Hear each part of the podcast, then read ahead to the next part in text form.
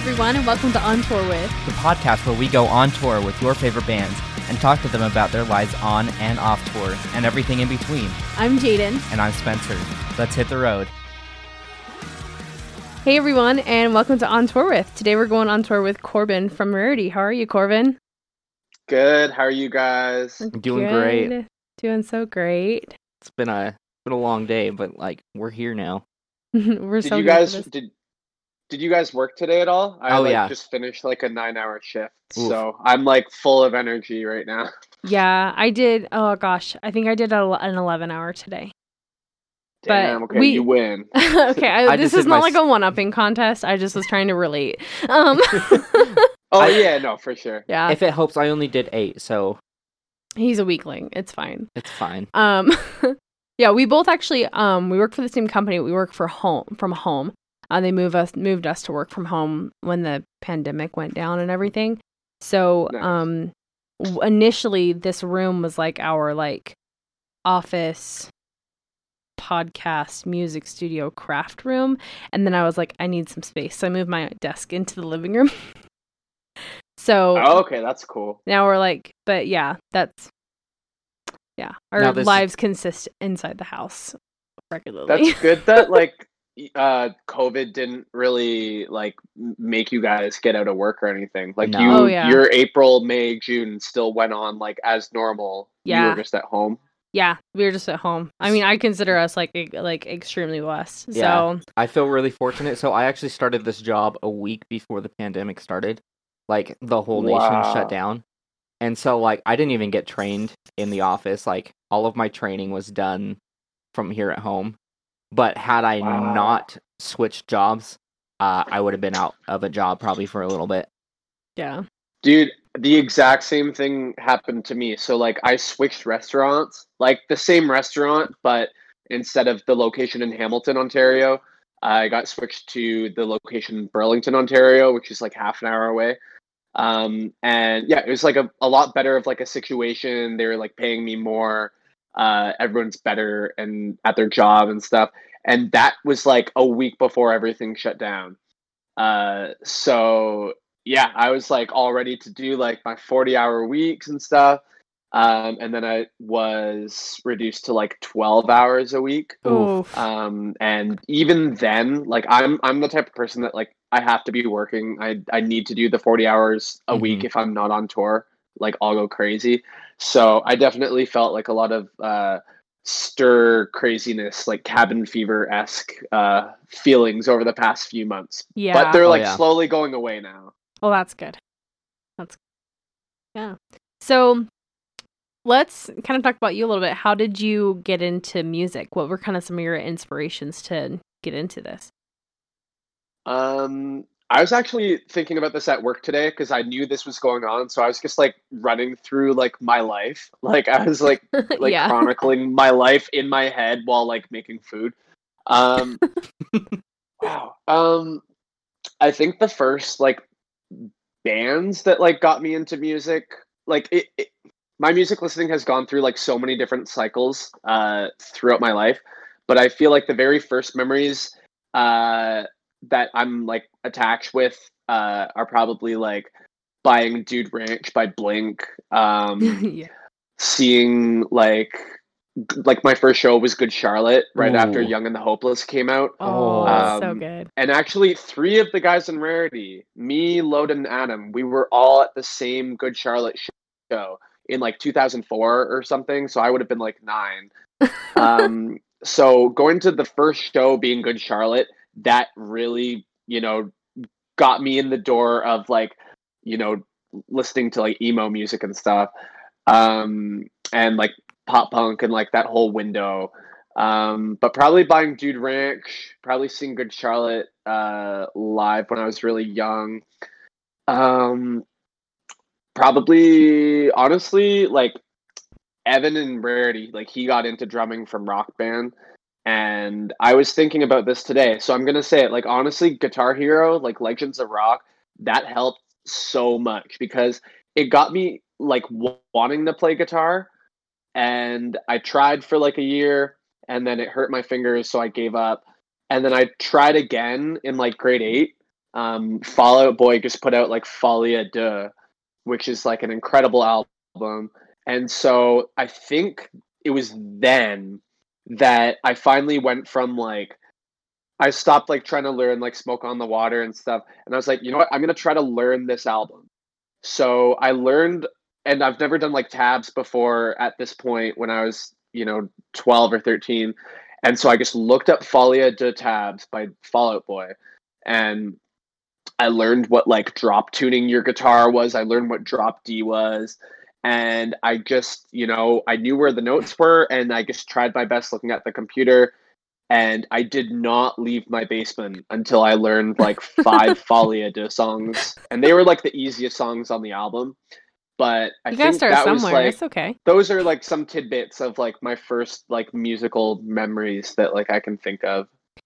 It's funny that you say like the I the finger hurting thing. I feel like every maybe it's just me, but I feel like almost like every person who started out playing the guitar like played it when they were younger and then like this hurts too much and then a couple years later picked it back up or a couple months later or whatever and they're like I'll get over it. Oh, I want to be a rock star. And like, Oh, like everyone goes through that stage of like it's not worth it. It's worth it, kids. Don't give up. I think it is worth it. Um, yeah, grade six. I think grade six I tried and then I gave up, and then grade eight was finally like, okay, I'm going into high school next year.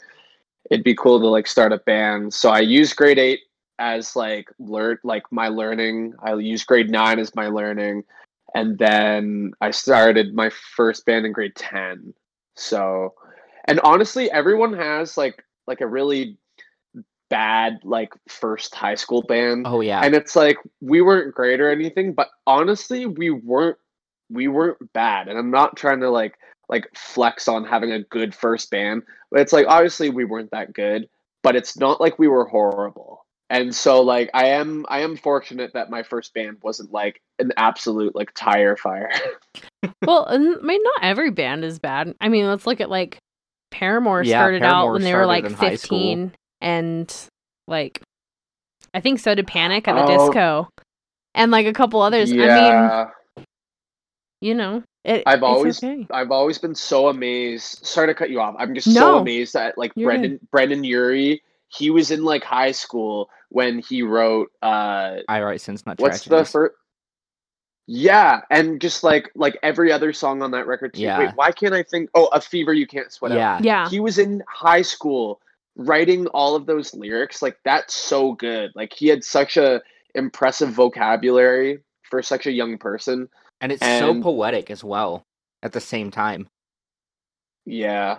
I uh that was one thing like Panic was never one of my like main inspirations, but one thing that I always respected them for and always loved them for was like his vocabulary. Like, Yeah. It, it's such a good vocabulary and that's what made me want to like you know I haven't read a book in probably 10 years, but Same. from like, you know, 2005 to 2010, I like I'd read the Harry Potter books. Yeah. I'd, read all that just because I wanted my mm. vocabulary to be as good as Brendon Urie's. yeah.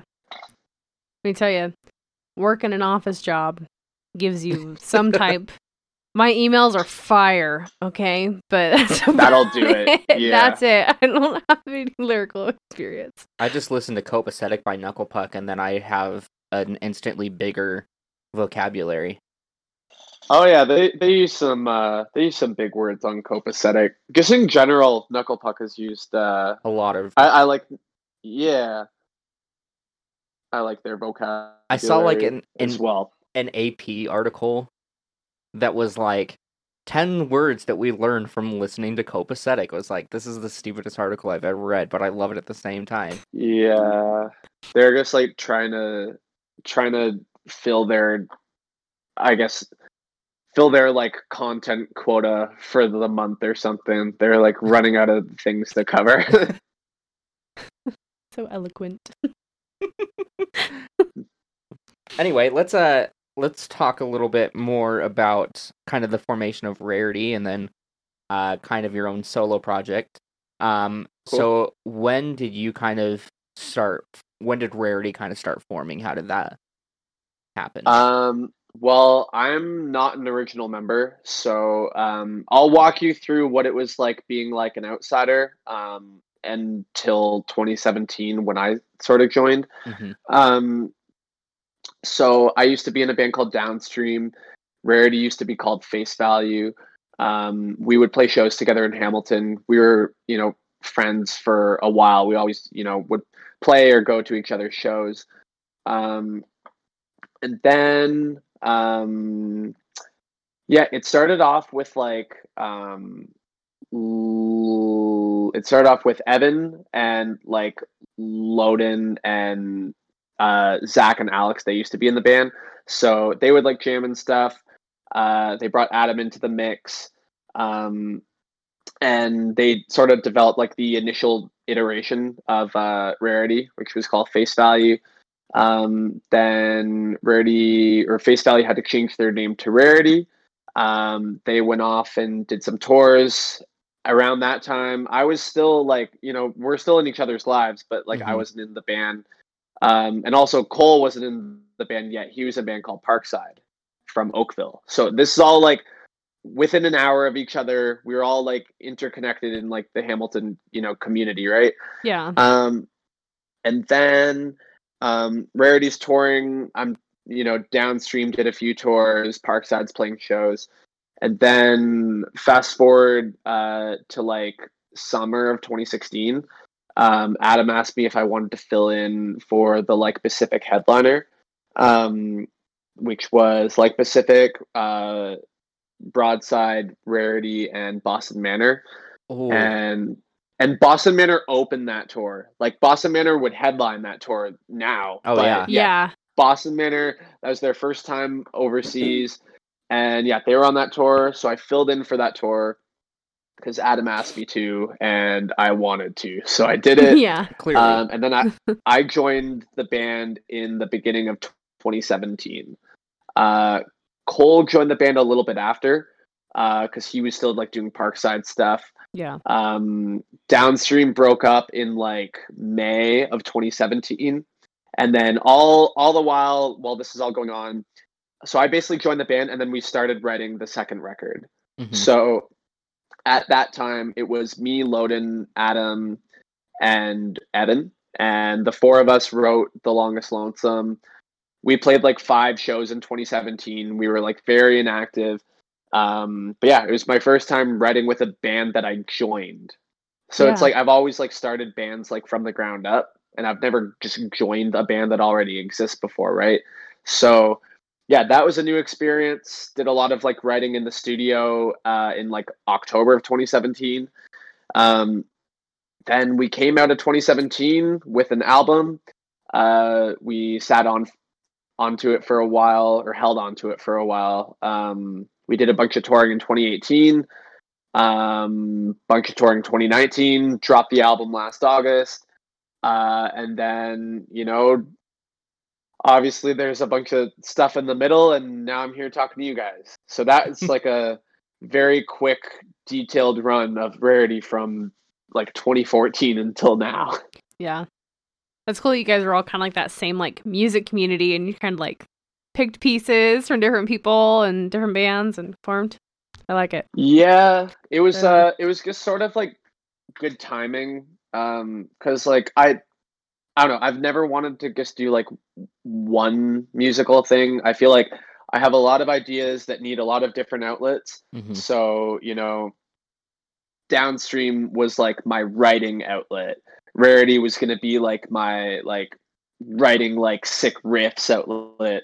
And then my solo music has always been like my my baby, which is like my every single thought and like emotion is like my solo stuff. Um so yeah, I think it's good having like more than one creative outlet, especially when you have more than one creative thing to say or Yeah. convey with other people.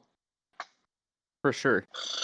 I uh I want to take a tangent for a second, uh, because you mentioned something, um, and this was heartbreaking to me when this happened.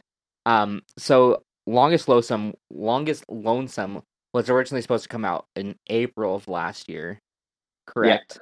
And then it got postponed to August. Uh, and I remember reading the note, and it's it said, "We recorded an album that essentially shouldn't exist." Yep. Um, Yep. w- why was that? Um, Or if this is too personal, you don't have to answer. N- No, no, I, I I'm an open book, and it's like it's not really like a, a full, it's not like a full deep you know answer or whatever. Um, I think because like I don't do any of like the rarity socials, Yeah. I don't really uh write any of the posts, um, but I still can give my own like personal insight on stuff, right? Yeah. Um, so basically, um, when it was just the three of the guys, like Adam, Loden, Evan, um, they were sort of like in a very like tricky. They were in like a tricky spot because they didn't know if they wanted to like continue the band. They didn't know how to continue the band. They were down two members. They had to find two new members. So the whole thing of the album not existing was just like um them just being like super uncertain uh like before I joined the band and before Cole joined the band because they didn't really have like a full on like five piece band. Um they didn't have, you know, five people contributing whether it be financially or you know, emotionally, physically, whatever. Um so when it said that in the note of like this album shouldn't exist, it was just like just like an ode to like how the band almost you know didn't make it through and then we did make it through so it's all good now Okay. Right on. That's just something that I've always like ever since that got posted. I've always wanted to like know, and I think I forgot to ask when uh, I saw you guys last year during the yeah longest lonesome tour. But like, I don't know. I just thought that was like something so unique to to have said. Um, that it it essentially, literally, it, it said essentially should not have existed. So uh, that's uh, that's a lot better than what I was uh hoping, or not Yeah. hoping. That's a lot better than what I thought it meant.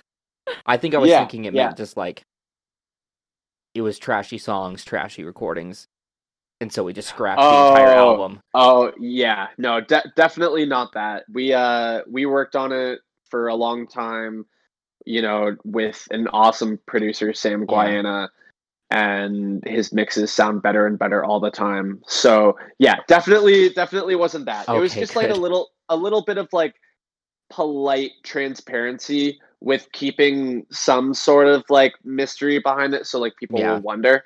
Um and i guess it worked. Um but yeah yeah everything worked out for for the best. And you know e- even with like the album having to get like postponed because we were uh going to do that and then new damage contacted us and wanted to put the album out and work together so even with that like everything worked out the way it, it was destined to work out and if that meant you know pushing it back from april to august then you know so be it you know that doesn't Yeah. change like what the songs mean to us it doesn't change like how good i think the songs are um you know sometimes you just have to be patient and that was one of those times For sure. Yeah, definitely.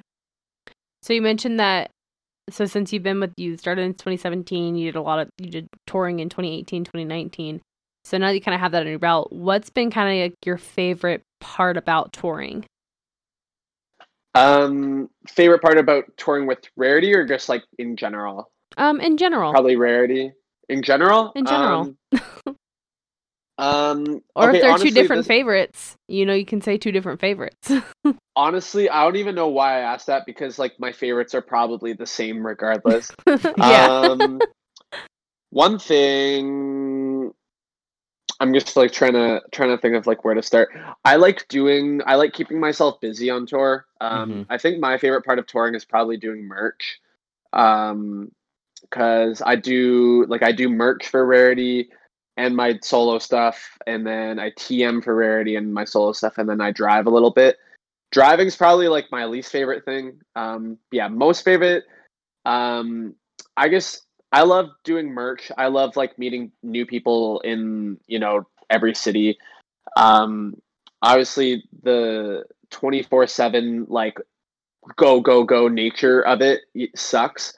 But you know finally when we're all loaded in and like i can just like sit down you know have a beer at the merch table and just like talk to random people that you know are trying to have a nice conversation i think that's my favorite thing because I've met like I've met like just longtime friends from doing that. I've met, you know, just from sitting next to like the other merch guys or merch girls and it's just, you know, it's just a very nice time. And I'll always know that I have a seat in the venue because my seat will be at the merch table. There you go. um yeah, and I'm, that's not like I'm not discrediting um I'm not discrediting like the actual playing of the music Yeah, obviously course. I love I love that too. Um I'm getting like notifications. I should have turned that off. Um, good. yeah. Uh short answer is doing merch is my favorite part of touring. yeah, I every time I feel like every time I've gone to like a merch table, whether it's just to like say hi or actually purchase things, you always like end up meeting like the funny people, the funniest people, or like you have like the funniest conversations, and like they're, they're just good times. I to this day my favorite experience I had at a merch table. We would like we were I think we were at a Hot Mulligan show, and they have a grinder, okay, and. yeah. And so this guy comes up and he picks it up and he's like, "Huh, what is this?" And the guy's like, "It's a grinder." And he's like, "Oh, for what?" And the guy's like, "If you ask, I'm not telling you." and like I just remember yeah, like it was the funniest thing to to, me. ask, like you probably don't want it. Like if you have to ask, I'm not going to tell you.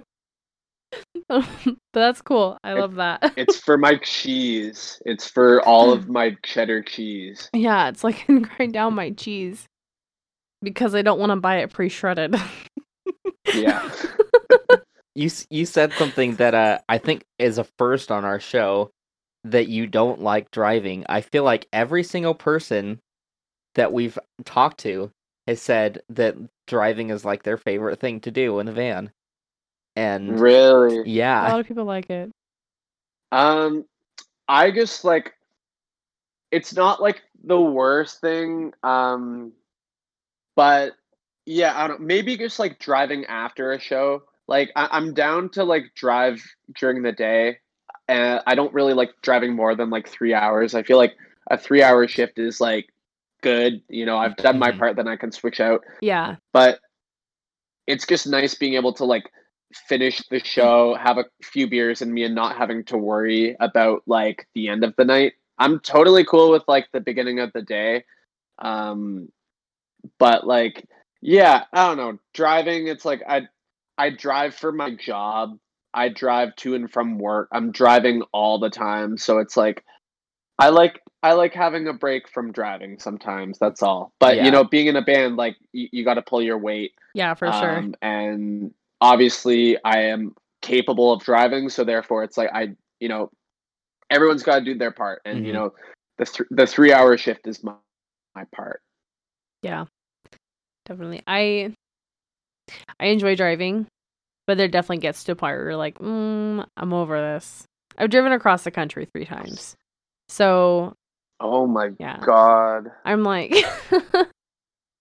I get you. I got that's you. nuts Yeah. on the longest lonesome tour last year uh i actually that was before i started driving i only started driving um the summer or the rarity summer tour last year so the longest lonesome april tour um loden did like i want to say like 20% of the driving and adam did like 80% of the driving he was just like he just machine. wanted to drive. Like even in situations where like Lone would be like, "Hey man, like I could drive." Adam was like, "No, I'm good."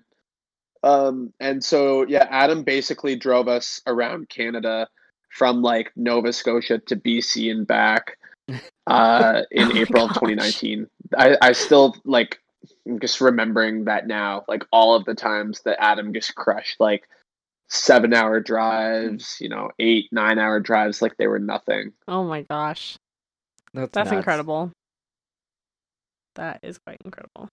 So, uh, let's. What was talk- that? I was like, that's that's in pretty incredible.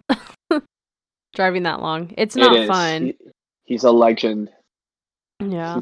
I think my longest drive I drove from uh El Paso, Texas into Salt Lake, Utah.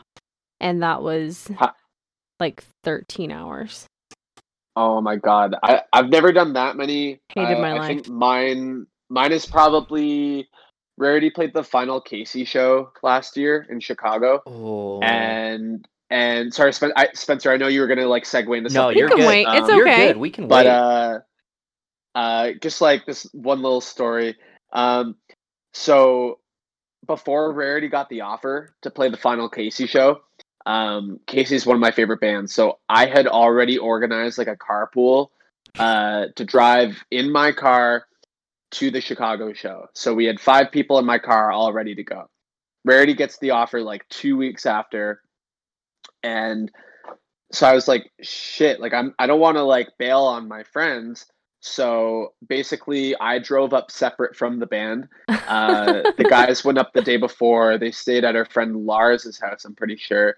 Um, and then the day of the show, we left my house in Stoney Creek, Ontario at like 8 a.m. Uh, drive probably took like eight hours, eight and a half hours. So that was like the longest drive that I've done in one stretch Yeah. and I didn't eat anything. I just had like monsters and and you That's know what you Red gotta Bulls. do. Um, we got to the venue ten minutes before the Rarity sound check. It was like the most fast pace. Like I had to run out of my car. The guys already had my pedal board set up and my guitar, so I basically just had to get on this big stage, you know, play Shawinigan, and then like get off, and then I could finally breathe. So that's the Casey Corbin Rarity Chicago driving story. That's awesome. Wow. All right, now I'll do my segue. So I was gonna say, let's talk about uh, your live show as far as rarity goes, uh, and then yeah. I also want to I want to talk about your solo project as well, because I know that you have toured with your solo project a little bit as well. Um, Yep. As far as rarity goes, though, um, do you have like a favorite song that you play live? a numbness. That's my favorite song of all time. Um i don't know because we just put out leave it alone uh and we haven't been able to like play leave it alone live yet. Um so i feel like since we haven't played leave it alone live i can't say that. So yeah my all-time favorite rarity song is a numbness. Uh i get to do like a sick screaming part in it. I get to do like a sick like like soft melodically sung part at the end. Um it's probably it, it's just like overall like my favorite song on the longest lonesome and it translated live very well too. I feel like once that like scream kicks in after like the first verse like it really captures people's attention. Um yeah i don't that song used to be something so different like structure wise and now it's at the point where it's like I wouldn't change anything at all Mhm. of a numbness. So Yeah. yeah, a numbness times a hundred. Right on. So on the adverse of that, are there any songs that you don't like playing live? um. Wow. Damn. Well, I mean, it's not like that. I don't like playing them live. Yeah. um but it it's sort of just like i like playing them less. Like it's li- literally nothing against i couldn't be weaker. I think i couldn't be weaker is a fantastic album. Um i just i have you know i like playing the songs from the longest lonesome more and i like playing the songs from i couldn't be weaker less. It's just like a personal thing just because like i didn't you know write on that record. Yeah. um, so the songs don't mean to me as much as songs from the longest lonesome do Mhm. but that doesn't discredit them and like their art and all the time that was like spent like putting into them uh so that is my way of sort of avoiding the question but still giving you a good answer I like it. It's good. It works. it so does. I'm surprised you didn't say exhale. I know that like most of the band doesn't like playing exhale, right? I love playing exhale. That's like the one song that i didn't write that it's like you know it, it means a lot to a lot of people Mhm. and it you know but even before i was in the band it meant a lot to me. So yeah i love playing exhale live. I'm like i'm one of the the few that will always be down to play exhale. Awesome.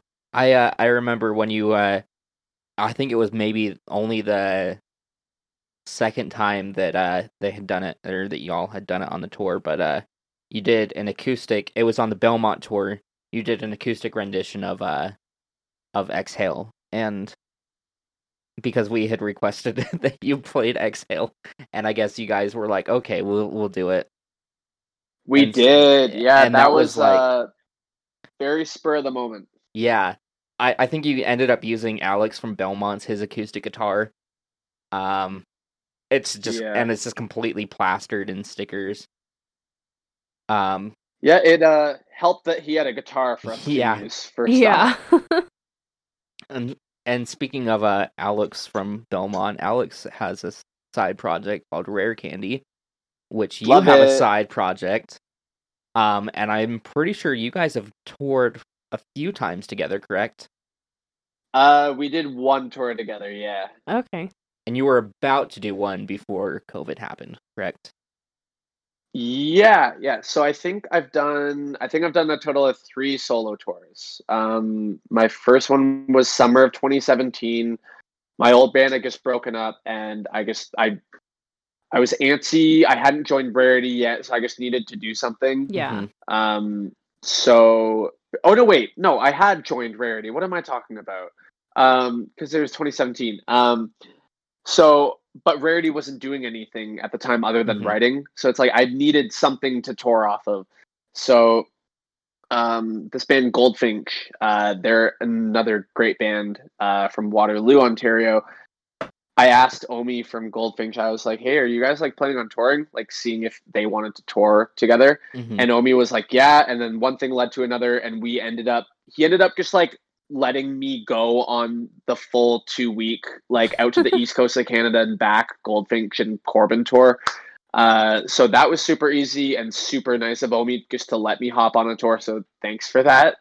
Um, and yeah, end of 2018.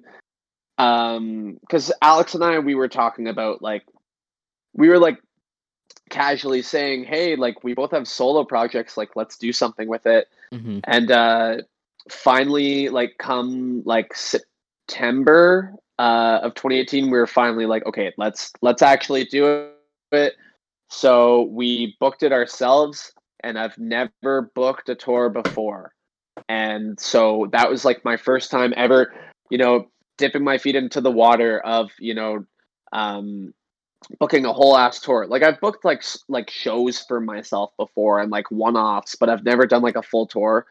So after Alex and I did that, did like a week in the states, got that Mhm. under our belt. It felt like I don't know, it felt very very fulfilling. It was like one of those things where it's like you never knew you could do it until you just jumped in, said screw it and like tried. Um and then then what was it? Uh oh yeah. Uh then last summer I did like a few days with my good friend Gino. Uh he plays in Oh, Safe, safe Bet. bet. And then the end of 2019, I did my first full band solo tour with my friend Luke Rainsford from the UK. So I guess like three tours and a weekend run. And then I was supposed to do like a full tour with uh, Safe Bet uh, in May, but that obviously got canceled. So we're going to figure that out at some point. Yeah, that seems to be the trend. It's like, yeah, we were gonna do like Austin tour lineup. 2020 was gonna be the year of Austin tour lineups, Yeah. and then it didn't happen. It's fine. I'm fine. But I think I had four tours get canceled. Um, because Oh. Rarity was supposed to go to Europe. yeah, Um, I was supposed to do a solo tour with Safe Bet. Rarity was supposed to do another tour that was supposed to happen like right now, actually. And then I was supposed to go over to the UK solo.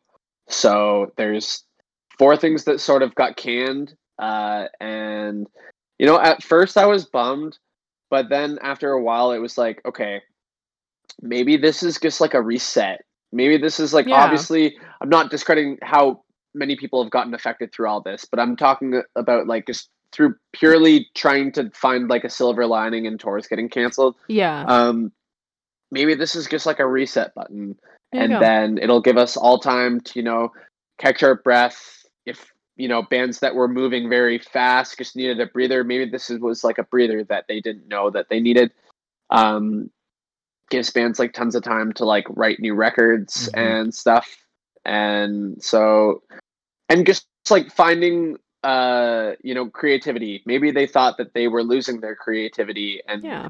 Maybe being inside their head for uh you know every single day helped them you know dish out songs that they otherwise would have never written. Or or unfortunately i know some people it had the opposite effect where they were not creative at all. They like felt like they couldn't write anything.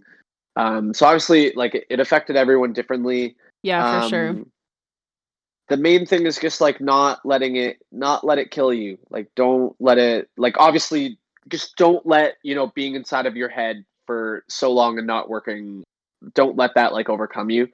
Um yeah i don't know. Tours can happen you know whenever in the future. Mm-hmm. i wrote i wrote 2020 off in april. So it's just like and seeing like promoters still like trying to do shows like this year it's like man like read the room, just let this year go. Get, yeah. Start planning all your stuff out for next year. It's like I normally plan my year my years out like a year in advance. Yeah. Like I had my entire 2020 like already planned out. And you know what? Obviously it sucks when you're someone that relies on like like I have iPhone notes for everything, like down to like foods that I don't like. I have an iPhone note of foods that I don't like. Like what the hell does that mean? And it's just like I would have my entire year planned out on my iPhone. And, you know, for someone that needs lists and someone that needs uh, to be able to look at that and know what I'm doing like five months from now, because it's just like, it's just like an outlet that like helps me like, you know, go through my day to day. Yeah, it sucked having to, you know, not have that note, not know what I'm going to be doing yeah. in like six months from now but I could have let it, you know, scare me away. But you know, I just tried embracing it, uh, and you know, we're all just doing the best we can. We're, oh, for sure. We all are just doing the best that we can. Yeah. Oh, definitely. I feel like it. this is like the time for like it's like artistic reflection to like take a break because I think some of us like go full force straight ahead and like what you were saying, like some bands probably just like tour, tour, tour, tour, tour, and it's like, oh, well, they probably didn't take a break so they didn't like die, okay? And yeah, I mean, there's there is a silver, like definitely, it's been a rough year for sure, but I have high hopes for next year, and I'm like, it's just a time for us to like reflect back and and chill and get creative and or don't be creative, maybe you know, maybe we just chill and that's okay. So It'll work out. It'll all be good. I don't think there's any shame with not being creative. Oh yeah, no. Now. Some people, maybe some people have like just written like two records and they just need time to not focus on music. Exactly. Like it works the opposite way too, which is 100%. like completely fine. Um, I was one of the people that got like super hyper creative and it like took over me. I like I finished writing my solo my next solo record, which is like 11 songs. Um I wrote like 10 rarity demos, so I'm sure like a couple of those songs will be on a new album at some point. And I started writing for like a like a SoundCloud like singing I it's not SoundCloud rap, but it's like like in the same vein of SoundCloud rap. Yeah. Uh, so I started, you know, doing that project too. And on top of that, I, you know, I started like streaming every week. So it was more so like I was going nuts at home all the time. Mm-hmm. So at a certain point, I was just like, okay, I'm gonna finish my solo record. I'm gonna write ten rarity songs. I'm gonna do the SoundCloud like for it's called First Breath, the that project. Um, and I just kept going because I just like yeah. it was like a gas tank that could never be completely filled. That's what like my mind felt like. So I just kept on going. And then I finally reached the point where I was like, okay, I like I've satiated all of my creative needs for now. I'm gonna go to bed and maybe I'll write another song next week. But yeah, it uh it felt good. It almost like naturally pulled out, you know, creative ideas that Yeah. were just lingering. Yeah. Well, yeah, and I think even like for people that maybe were doing that before anything, this is a good time. Maybe they need to go find like a new hobby to separate themselves, and then you can come back to it with a fresh mind. Like I think there's a world of opportunities, and I think it's just important that people like find something that they enjoy doing, so that we don't all go Mhm. crazy. I started But- playing synth. Uh, like I've yeah. never, I've always wanted to like play piano and stuff. Um, but I guess I think piano is like the hardest instrument in the world. I like I, I commend all of the pianists out there. Um, and so one day I had like I cut my finger at work, and I cut it pretty bad, so like I couldn't play guitar. And I was just sitting at home. I didn't have a shift that day, so I was like, you know what? I'm gonna try learning things that rhyme with orange by I set my friends on fire. I'm gonna try learning that like synth keyboard intro. If you're familiar with it, Oh, the yeah. one where it's like like and like that part is so sick. So I tried being creative in other ways. Like I couldn't Yeah. put my fingers to a string, but I could, you know, try learning and I set my friends on fire synthesizer part instead. there you go. The next uh the next rarity album's gonna be Crabcore. We're gonna bring Cor- uh Crabcore back. oh my god, imagine. That would that would be that would I- be interesting. I wouldn't be Can't mad. wait for to- sure. I wouldn't be mad. Well, well, because it's like that would that would suck for us only because um, right now, like I've been normally I'm not one of those people that like care about like the comments and reading you know reviews and stuff. hmm Um, but my one favorite thing that I've been seeing lately is people saying that we're consistent, and that's my favorite compliment ever because that shows that you know we have a good formula of like creating good music Mhm. and we're able to like stick to it and keep on you know producing results right Yeah. um so if we did a crabcore album that would just like all of these nice comments it would just put all of that to waste i feel because we're trying to like i think leave it alone is a good song i, I, I want like you know every other song from now on to sort of be at the same level as leave it alone hmm um and yeah we did just like a crabcore album out of nowhere like everyone would be like actually rarity's not consistent because they put out a damn crabcore album they So- lost all consistency. I'm taking back my comment. Right click yeah delete. exactly control alt deleted There you go. Goodbye. Uh, nice. So, um, when you have been on tours and things like that, have you guys ever, or have you even on a solo tour ever come across like a like weird or crazy experience that you want to share with us? oh my god And it doesn't have to be at the Um, show. Ninety nine percent of the time, it's not at the show. That's that's a fair point. Um Okay, um I'm just to like say this one prank that we did on Stick Up Kid cuz that was like my favorite thing that we've ever done and I didn't even know it was happening until like 10 minutes before the show.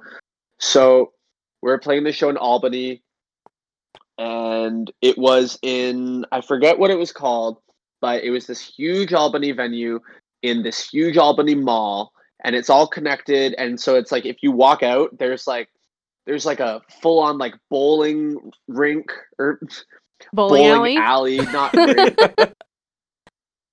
Imagine a bowling rink. Like that would suck. That would be like that would be objectively like the worst creation someone could have made. That would be so Um, dangerous. and so, yeah. Uh, uh, but yeah, I'm like walking around in this big mall, and Adam calls me. I'm buying shorts that have tigers on them. So obviously, like, I'm really busy. And Adam calls Yes. me, and I'm like, Adam, like, what's up? Like, I'm buying tiger shorts. Like, I, I don't have all the time in the world right now.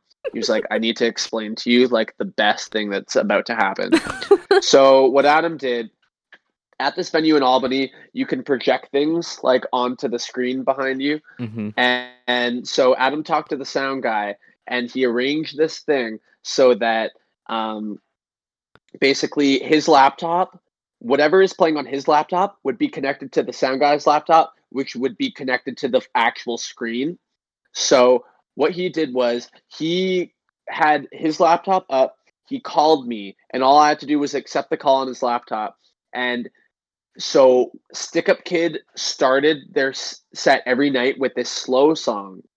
And it's like boo doo doo doo doo doo beautiful chord like mm-hmm. yeah oh, like such a such like a like a chord that like angels sing.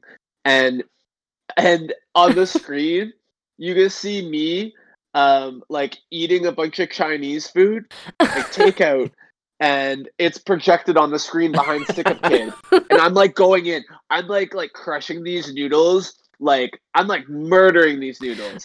And and like the song doesn't even have drums in it like until the end. So it's like this whole I woke up to the sound. It's like I love that song.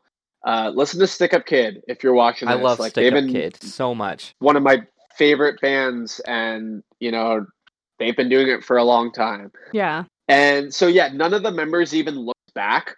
So they thought that like the audience was just like laughing at them. And when we talked after the set, I was like, "Oh my god! Like I didn't, I didn't mean that at all. Like you know, like we were just trying to have some fun, but they were cool. They all thought it was funny. Um, and then uh, oh, I forgot about telling how Adam called me. It was basically just Adam giving me like the rundown of like this plan, this like heist. Um, and then so I did that for the entire set. I ate food that was projected in front of all these the New Yorkers entire set? Stick Up Kids' entire set. Oh my god! Um, and then they have this one song um, and so i basically i do like a guest vocal spot on it. So for that one part for people obviously people obviously caught on like throughout the set that it was like the the guy from rarity was doing it. Mm-hmm. um but i go i leave the laptop and i go up to sing my guest part. And so everyone was like everyone was like whoa like at the end of the show they were like whoa i didn't know it was like you and it was all connected and it was all planned out. And i was like yeah it was hilarious wasn't it? Because it was hilarious. And then they had like a couple songs left. I went back you know continued to eat and yeah i think maybe that wasn't like the craziest moment but that was definitely like one of the funniest moments that i've had. That's that's pretty great. I could just imagine. I could just like imagine you like eating with like without your mouth closed, like totally like worst etiquette ever. I Chinese sincerely like hope you were, lo like, using mein coming out of your just, like- mouth, like i used a fork but i was definitely messy i didn't want to get all my my fingers Yeah. dirty Ah, true. but but my mouth I, I wasn't doing like the I wasn't doing like the uh the no elbows at the table thing. I was like wasn't doing the close your mouth thing. That I was sort of being a little bit gross, but it made it funny when it was projected like 30 feet in the air. that is amazing. I absolutely love that. All right, this is uh this is another question that we've uh we've been asking, and this is kind of off topic from this. Um, what is Okay. what is the best gas station? Oh my god. Well, because see, here the thing is like in Canada, our gas stations are not as cool as American gas stations. Like we don't have full on, like full on like restaurant, like fast food things connected with gas stations a lot. Yeah. Um, I know everyone is like debating like the Sheetz and like Wawa thing. That's probably what like not what the question is like geared towards, but I feel like those are like the two that I'm thinking of. Um, oh, there's also like Buc-ee's in like Texas, right? Yeah. Um, yeah, you know what? I'm gonna say all all gas stations are fine. They all have gas, so you know you you already know what you're gonna get. Like you know you're gonna get gas, and then they happen to have food in them too. Um, Sheetz and Wawa, you know what? I'm gonna like piss off the internet and say that Sheetz and Wawa they're both good. They're both good places, and they should both play soccer without the soccer ball because no one's winning. No one's winning this gas station, you know, battle kerfuffle. It's fine. You get your gas. You get food that's like Marginal. all right, and then you leave. Exactly. So that's what my favorite gas station is. None All of them. oh, none of None them. of That them. works too. they all smell bad at some point in time. hmm So, um, what's kind of been like your favorite um city to go to and play a show in? Ooh. Um. I'll, I'm gonna have multiple answers. Okay. Uh, That's totally fine. So as as far as Canada, um, I love I love Halifax, Nova Scotia. I love Winnipeg. I love. I hate the city of Toronto, but I love playing shows in Toronto. Yeah. Um, Hamilton because it's our hometown. Oh my god! Now I'm just like now it's just like geography lesson. um, but yeah, I love I love Halifax, love Toronto, love Hamilton, love Winnipeg, love Edmonton. I'm just thinking of like shows where it's like I've had like the most fun at shows where like the most people show up. Mhm. yeah. Um, I think like last year on the Longest Lonesome tour, uh, the Winnipeg show was like the highest attended show of the entire tour, and it absolutely blew me away because we I've played Winnipeg with the guys once before, and this time it was like a rarity headliner, and the fact that so many people showed up will it just means like Winnipeg will always have my heart. Um, also Prince Edward Island, uh, like Charlottetown, Prince Edward Island is my favorite place in the world. Like out of every single place in the world, PEI is like the best province ever. It's just like I want to die there. I straight up like whenever I die, I don't know when that is, but it's like I want to die there because it will be great. and you'll Um, be on your then- bed, bed, and you'll be like, "Take me there now." Yeah, like if I'm to about die to there. die, straight up, if I'm about to die and I'm in like Hamilton, like that sucks. Like I'll be like, get me, I'll pay however much. Like I got a Mastercard, I have good credit rating. Just like fly me out to PEI to die. Um, but yeah, all jokes aside, that place is just so beautiful. Um, as far as the states goes, um, I've never played in LA technically, so I can't say LA. We played in Anaheim, so playing at Chain Reaction for the first time ever was super cool. Um, oh, oh my God, why didn't I say this? Atlanta, Georgia. Atlanta, Georgia. For some reason, like we've The developed Masquerade. this it, like yeah, the masquerade. group of people that yeah at the masquerade at the drunken horse um we've developed this like just group of people that really like us and um yeah when we went there the last time it seemed like you know obviously you see um when you're doing a headliner you know it would be people that obviously like your band would go to the show Yeah. and it was just like we we were very much blown away doing like a headliner and people in Atlanta like showed up so hard. Um so I'm gonna say Anaheim, Atlanta, and then uh Chicago. We have so many friends in Chicago. Whenever we go to Chicago, it's like I always know it's gonna be such a fun time. yeah.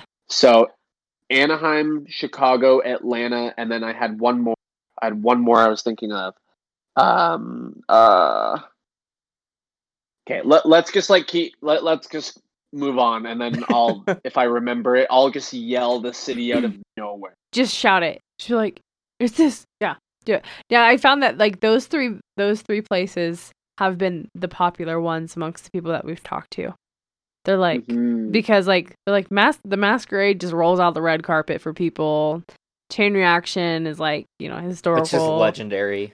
Chicago is like people go apparently hard AF there. The other place is Texas. Albany. Albany. Albany. Yeah. Yeah. Okay. That's the fourth one, and There I you told go. you I would yell. So That's you right. Knew, you, You knew did it was it. coming. I knew. I was here for it. I was ready to catch it.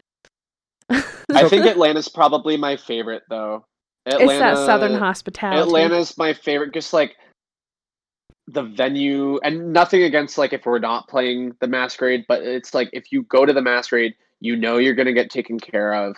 Um, you know you're gonna see a dog. You know you're gonna play on a six stage. You know people are gonna roll out. It's you know you're gonna have a shower. You know you're gonna like walk through. You know the crazy like corridors and stuff where it looks like Hogwarts. Like like you like you could get attacked by a basilisk at any moment. so like Atlanta, Georgia, legendary. That Southern hospitality. Love it. So on top of that, and I think you kind of just said it, but do you have like a favorite venue of all time? Masquerade. Masquerade. um, heard nothing there was a few things. though. If we're talking about um, like international, there was pretty much every single venue we played on the Casey tour in 2018 in like the UK and in Europe, minus like a couple venues, they could all be like front runners for number one too.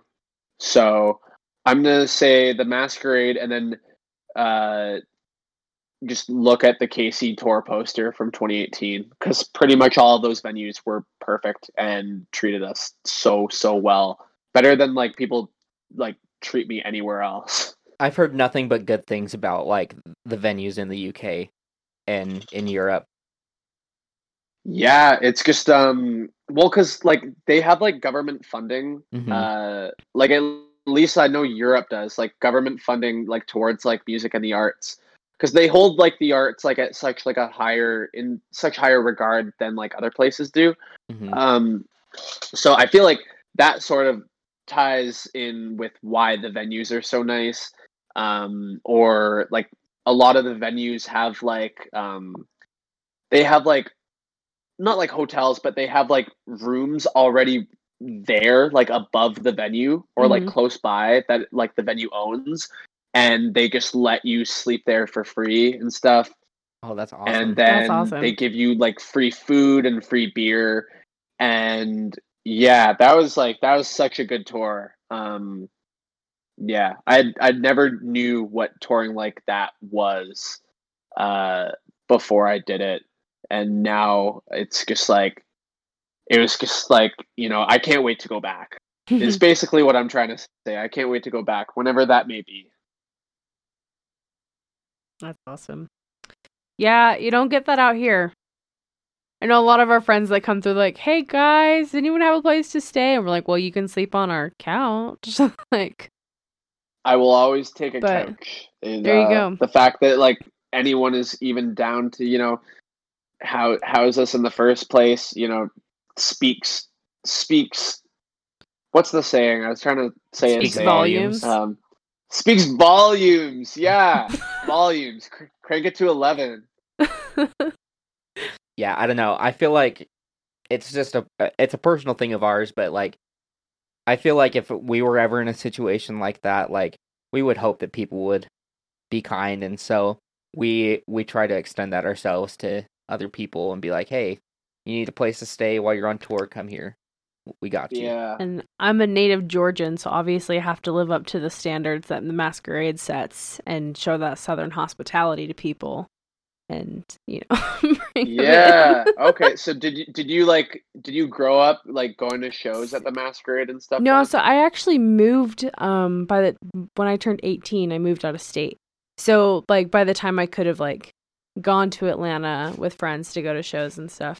Um because before then like I lived about 2 hours away from Atlanta and I didn't really have any friends. My parents were like, "Um, you need to go to these shows with someone." And I'm like, "Okay, you're probably right." But Yeah. so my Um, sister goes all the time. Other s- say so she's still like in Georgia then. Mhm. My whole family is, yeah. Uh, you said two hours away. The only other city I know in is Athens. Were you like in that area? No, so opposite direction. Um I was in Augusta. So Oh, East. a different Augusta. one. Okay. Augusta. No one ever goes we've to actually Augusta. s- I think I'm getting like all confused right now. I think okay. we stayed in Augusta at some point. That name rings a bell. Georgia's big though, so I don't know. Georgia It is is. really big. So here's the thing about Augusta that may have happened is it is not that far from Columbia. So I don't know if you ever and like Columbia is more popular for places sometimes, but it's on the border of South Carolina. But I think we stayed irrelevant. somewhere like an hour south, an hour south of Atlanta. okay. Yeah, you probably didn't do Yeah, that wouldn't have been Augusta. The Augusta, Augusta o- has one venue and it's an arena. Whoa. So you'd think it would have more, but they're not there yet. Yeah. Atlanta's like the the metropolis of, Yes. of Georgia anyway. yes, anyway. it is. Yeah. Let's just move back to Augusta, and we'll open up a venue for you guys. Let's not. Let's not and say we did. Here you go. Right on. All right. Well, I think we're gonna start wrapping up. Um, we have a question that we always ask uh, at the end of the show, and you can take a second to think about it. But what is Okay. your dream tour lineup? Oh, okay. I already know this. Uh Coheed and Cambria headlining, uh Alexisonfire direct support, uh Dance Gavin Dance, and then us. Um so that that's the Rarity Dream Tour lineup. Okay. And then the solo Dream Tour lineup um is this one I haven't put as much thought into. Um Kurt Travis. It'll all it'll be all solo, all solo artists that I look up to. So actually no, Dashboard Confessional will headline. Right on. Um, okay. Kurt Travis from A Lot Like Birds and Dance Gavin Dance will be direct support. And then me. Yeah. That's good. Yeah, that sounds amazing. I want to do that right now. Sounds Just like dream it up. It's gonna Yeah. happen. there we go. yeah we uh we had um i think we were just like screwing around like on the group chat like a, a few months ago and i asked everyone that question what the Mhm. dream tour lineup would be so i already had that one like in the back pocket I could, Yeah. like like throw that answer out like whenever i want it's fun to ask because it's like it's fun to like hear what other people say. We've had some like, oh, well, we'll just go on tour with Imagine Dragons. I'm like, okay, damn, we let's talked- go. we talked to hotel books. Are you familiar with hotel books? i love hotel books So we Yeah. talked we talked with him and uh he was like, I want to tour with Imagine Dragons, uh He's like, and Weezer. and Weezer and hotel books. Holy what a what a tour that like makes no sense at all, Exactly. like would be really cool And then like we had so fun. y- young culture said like uh I don't even. I don't. Remember. it was it was like while. Kendrick Lamar and yeah. Travis Scott and young culture. Fuck yeah, Astro Culture World. Um, Lamar, Lamar, Lamar Astro Culture World. Culture World. It will Yeah. it, will just be called Damn Astro yeah, Culture. yeah. Astro culture. Damn. Astroculture. Damn. Damn, I want to tour with hotel books now. Like I'm thinking of like so many other options that I'm like missed out on. Wow. No, you know what? I I just want to tour with Kurt Travis. Kurt Travis is like one of my favorite like vocalists and like Mhm. creatives of all time. So yeah. Yeah, everything I said, but like mainly Kurt Travis. There you go. Cool. Well, thank you so much for being on the show. Um, if you guys want to check out those who are listening, if you guys want to check out Rarity, um, they're on all streaming platforms, and check them out at Instagram and Twitter on rare at Rarity Band. Um, you can also check out Corbin at Corbin Giroux, G I R O U X, um, on Instagram and A Lonely Estate on Twitter, and he is also on all streaming platforms. It's true. It's there. It's ready for your ears to listen and your eyes to see on social media. Anyway, cool. Thank you for listening to On Tour With. If you like what you heard, consider leaving us a comment and a like. You can find us on Twitter and Instagram at On Tour With Pod. And you can find us on Facebook and YouTube by searching for On Tour With Podcast. We'll be back next week with a new episode. Until then, Thanks for riding along. everything away. Took it all in, but still expected the worst. Guess I'm used to this, cause it isn't the first time I've become a ghost. I guess it's not my time, and I'll never get things right, and I'll never say a single thing that's on my mind. Guess it's just not right for me.